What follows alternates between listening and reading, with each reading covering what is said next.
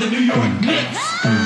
We are the New York Knicks. Say go New York, go New York, go. Go New York, go New York, go. Say go New York, go New York, go. Go New York, go New York, go. We're back on track on the floor, scoring more. It's ninety-four, and the Knicks are hardcore. And I'll tell you like this, we ain't never looked sharper. With Hubert, you are now listening to the Knicks State of Mind podcast, presented by Elite Sports Radio. And now, your hosts, Chip Murphy and Matt Castillo. Hi, everybody, and welcome to a Knicks State of Mind podcast. Chip Murphy and myself is here. And this is yet again another quick hitter episode. I'm telling you, the work schedule, it's killing me. It's killing me. But at least we're bringing you to the Knicks State of Mind podcast. I know you guys, if we don't we don't have an episode, you guys go a little crazy. So we're here. We're here to hook you up with another episode. Um, and, and what we got today is based off of a quote from Jeff Hornacek yesterday, and we'll kind of jump right into it. Uh, Jeff Hornacek was asked about who he thinks the Knicks should draft or, or what position the Knicks should look to draft and improve on their team. First off, if I can just add, I found it comical that somebody's asking Hornacek who he should draft, because um, there's a pretty good chance he's not going to be there to uh, be the guy to kind of have a say in who's going to be drafted. So a little ironic, but here, here's a quote from Jeff Hornacek. He said, "He his answer was a small forward. If you look around at the top teams in the league, they have multiple guys in the six seven, six eight range with length. We have a lot of guys in the six five-ish range. We just got to get bigger in some of those spots. You talk about that six seven, six eight guy, everybody in the league wants that guy. You don't see those guys all over the place." So, Chip, it seems obvious right here, just hearing what Jeff Hornacek said. He is thinking, I need a big guy. He needs a wing player, um, possibly a guy that could replace a Carmelo Anthony. He had that with Anthony. Anthony obviously not here, so now we got to find the replacement for him. You know, Michael Beasley is about thirty years old. Uh, you know, he's more of a kind of quick fix, but you need one of those young guys. So what I'm going to ask you, Chip, is do you agree, before we kind of go into what we think the Knicks should draft position-wise, would you agree with what Hornacek is saying there, that the Knicks need to find a guy on the wing? Yeah, I like the idea of drafting a wing player. Uh, I I think it's a, definitely a position of need. So I think Hornacek definitely makes a great point that you look at, you know, the elite teams around the league. They all have a uh, a six seven, six eight guy who can guard and shoot threes. uh, you need that guy if you want to compete. Like uh, he left out the cliche term, but uh, three and D wing, everybody has those guys. So uh, I think drafting a guy like that makes sense. Uh, I, you know, I, I disagree with Hornacek on a lot of things, obviously, based on what he does during games. Right. But uh, if that was to be his strategy during the draft, I would be okay with that for sure. And, and I'm looking. You know, the Knicks are probably going to be anywhere from, I would say, seven to ten. You know, I would love for them to get in the top ten. Um, we, we would need them to lose more games at this point. You know, they just went on that. Uh, I know they lost last night uh, to Miami. Uh, and they, they previously they beat uh, the Bulls. Uh, they had back-to-back wins. Why? Uh, it's just that's what the Knicks do. They, they win games. You know, we were out-tanked by the Bulls, which is comical because we could not beat the Bulls when we had Porzingis. Now we have a team that should be able to tank, and then we beat the Bulls. I just, welcome Classic to the world, Knicks. Right? Welcome to the world of being a Knicks fan. It's head-scratching. You just never understand it. Um, but the Knicks are probably going to be anywhere from seven to ten. Uh, those mock drafts are already out. Yeah, and I'm sure a lot of fans, including myself, I, I look just to see kind of the players that are targeted around that range. And, you know, I, I'm, for one, not a big fan of mock drafts because I just feel like whoever does them kind of changes up, you know, one or two picks and kind of flip-flops it because it's hard to do. It's hard to predict. Uh, so, you know, but you still look at them. You still want to see who, you know, people are thinking makes sense for your team. uh, and a couple of the big guys, and I'll throw one at you, Chip, and just to see uh, your thoughts. Miles Bridges from Michigan State. Have you have you got a chance to watch him this season? And if you have, uh, do you think that he could possibly be, be a fit for what Hornacek is saying? He's a six seven guy. He could play out there on the wing. Ha- have you got a chance to look at him? Uh, well, Michigan State's on T V all the time. Right. So, yeah, I've watched Miles Bridges a lot. Uh, and Michigan State played Duke. So, uh, as you know, I'm a Duke fan, so right. I watched him when he played Duke. Uh, and I just watched him in the tournament. Uh, not exactly a shining moment for him or his team, mm-hmm. unfortunately. I think we were all stunned by what happened there. But, uh, yeah, I watched plenty of Miles uh, Bridges, and I watched him last year, too. He's a sophomore, which is right. surprising to see a sophomore this favorable in the draft. I think a lot of people thought he would go out last year. But uh, I think that his uh, three-point shooting is definitely something that will help him in the draft. Um, you know, the fact that he can uh, play both forward positions. He can play the three and the four. That's something. He'll be a stretch four at the next level. Everybody loves a stretch four.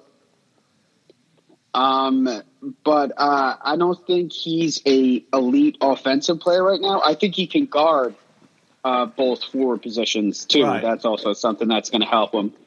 Um, and but uh, I don't think he's elite offensively. I don't think he, that's why he's not going to go in the top ten, maybe.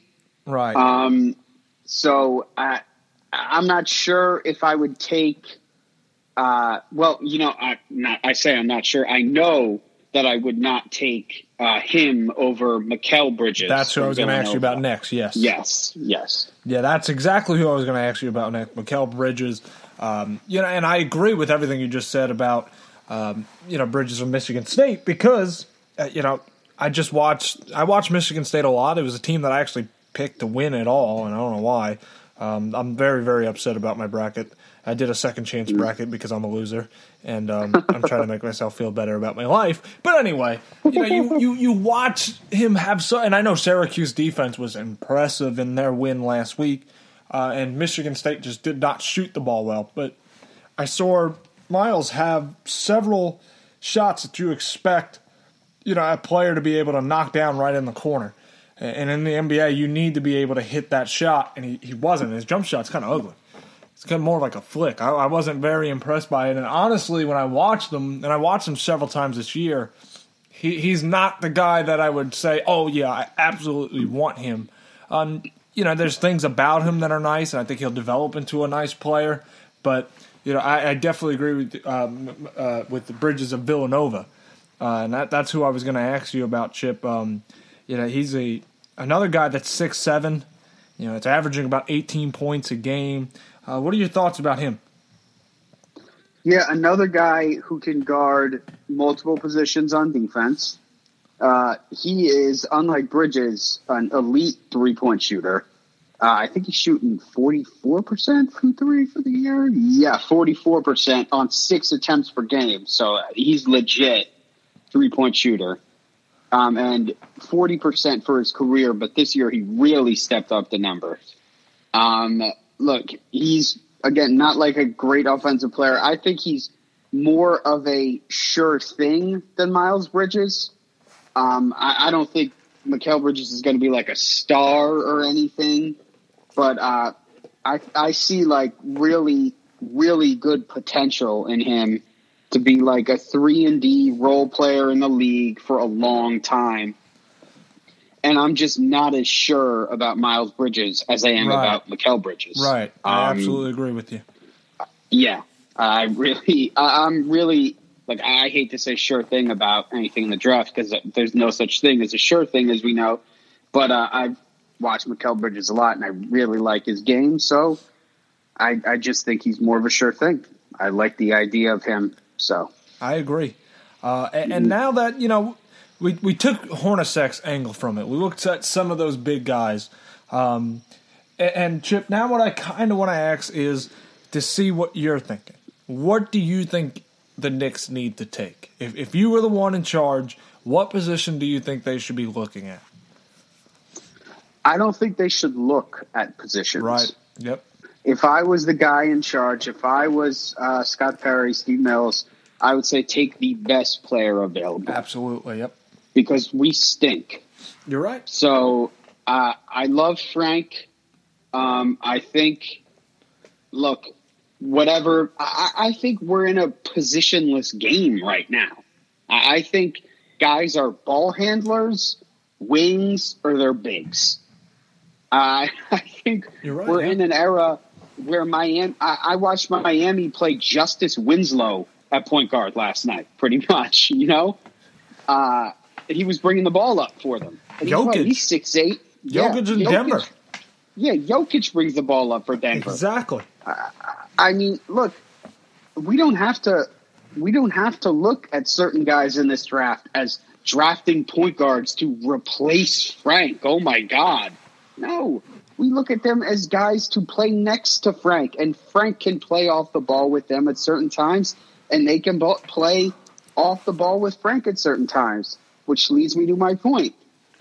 The two guys who are the most realistic choices at pick number nine, which the Knicks are seated at right now, are Trae Young and Colin Sexton. At uh, E S P N's mock draft, Jonathan, it's funny you mentioned how you don't like mock drafts, right? And I'm going into this one right now. But Jonathan Givony, the former Draft Express guy, which is the number one draft site yes. ever, that's like legit, which is gone now because Jonathan Givony went to E S P N, and unfortunately you can only get it with insider access. But uh, Jonathan Givony has the Knicks taking Colin Sexton right now with the ninth pick. Yes. Um, look, a lot of Knicks fans, Trae Young is going to become the trendy Knicks pick because he's got all the media attention. Uh, look, I like Colin Sexton a lot. I think that he he brings a lot of the same stuff that Trae Young brings. He likes to attack the rim. Yep. Um, and look, he may not be like the shooter that Trae Young is, but uh, one thing that I'm worried about with Trae Young, and I know it's a cliche to say the size, uh, I'm not completely well, you know, actually, you know, I'm not worried about the size, really. I shouldn't say that because Colin Sexton is what, like, he's like six three, six four, too.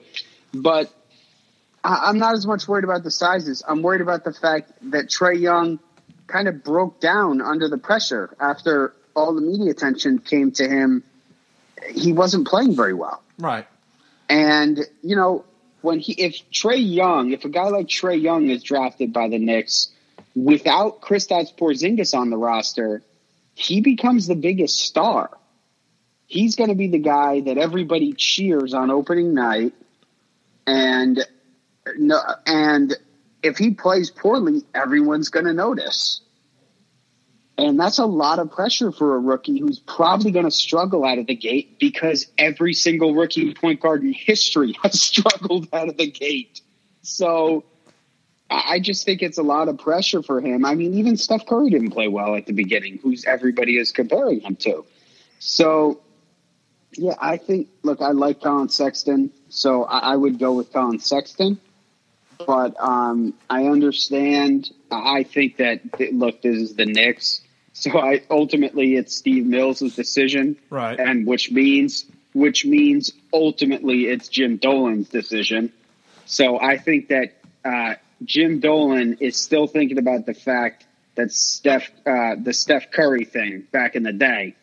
So um, I think that will lead the Knicks to take Trae Young if he's there at, at pick nine, and the Knicks are there. But uh, I'm not sure they should.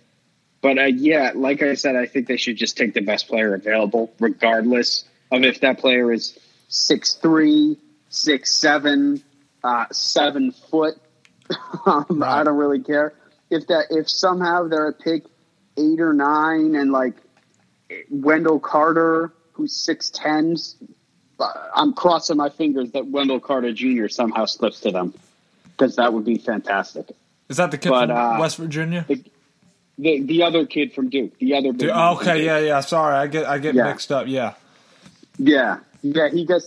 That's just my point. He's been overshadowed so much by right. Marvin Bagley, but and he's going to be a possibly a top five pick, and people don't even know his name because Marvin Bagley is overshadowing him so much.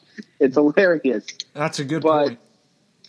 But, uh, yeah, but look, it's probably a long shot that he drops to the eighth pick by the time the all the combine stuff comes out and all that crap. But, yeah, look, yeah, ultimately I think best player available is the way to go. Right, and I'm thinking of Javon Carter from uh, West Virginia. Um, I knew I knew his name was Carter as well. Um, yeah. But I was going to say, like, wow, the Knicks are going to take him that early? But, yes, now I know who you're talking. Yes. Um, and I agree once again with you that the Knicks are in a position where, kind of like the Philadelphia seventy-sixers did, they you know they took several big guys, Noel, uh, Embiid, uh, Okafor. Why? Because they wanted to make sure one of those guys, maybe two of those guys would work out, and if not, you can trade them. Exactly what they did. And they got their big guy to work out with Joel Embiid. A lot of people are saying that the Knicks shouldn't uh, shouldn't take another point guard because we just took Frank this year. Listen, Frank is not going to be an offensive threat. And and please, I know some people are going to tell me, did you not see him play against Charlotte the other night? He had fifteen Bingo. Points. You know, and, and, and, great and point, it, buddy. Yeah, fifteen points. It was a nice night. He played well, but guess what? That's one game out of eighty-two, and he's played maybe two or three games that are memorable on the offensive end. He's not an offensive threat. Yeah, he can. He, he has nice vision. Yeah, I, I think he's going to develop into a decent player. Been saying this since day one. You don't have that superstar, or he doesn't give off that superstar.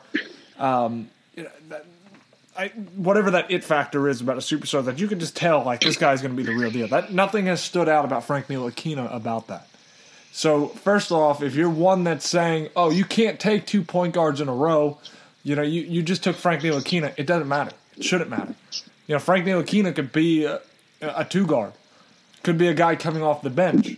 He may never turn out to be a starter, which a lot of people felt like that was the case with him, even going back through last year's draft process. So the Knicks taking another point guard is, is a possibility, whether it is Sexton, and I agree with you, Chip.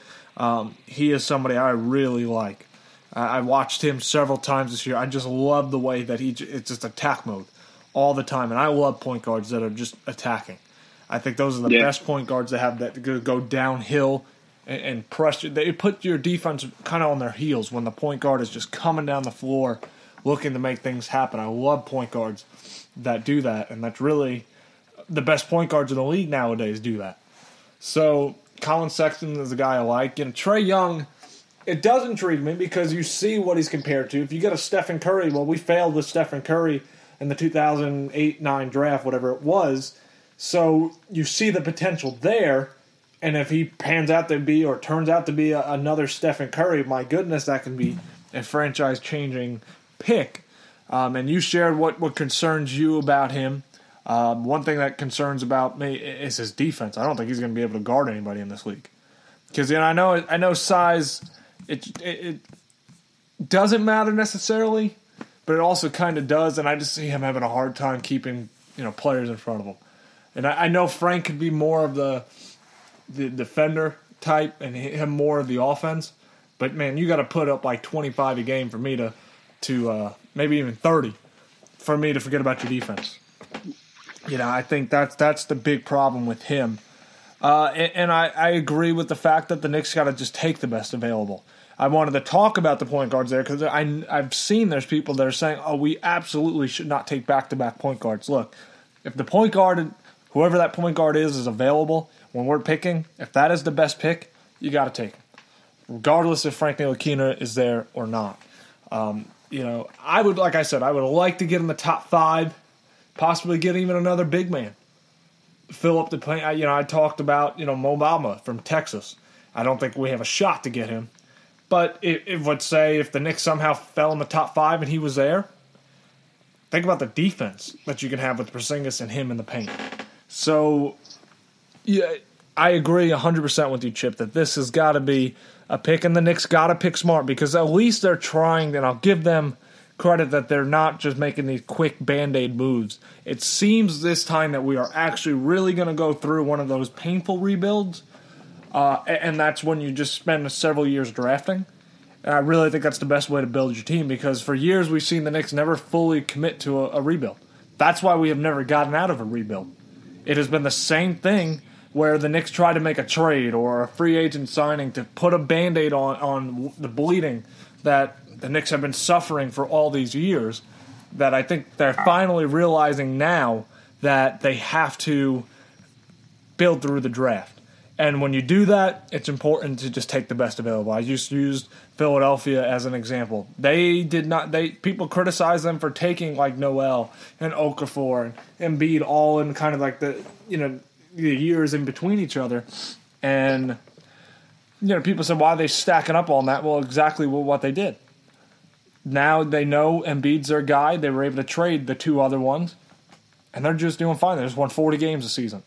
This is a team that was winning seventeen games per year. So you got to kind of have to follow that. Best way to get out of it is just take the best talent. Don't worry about what position they play. Take the best guy.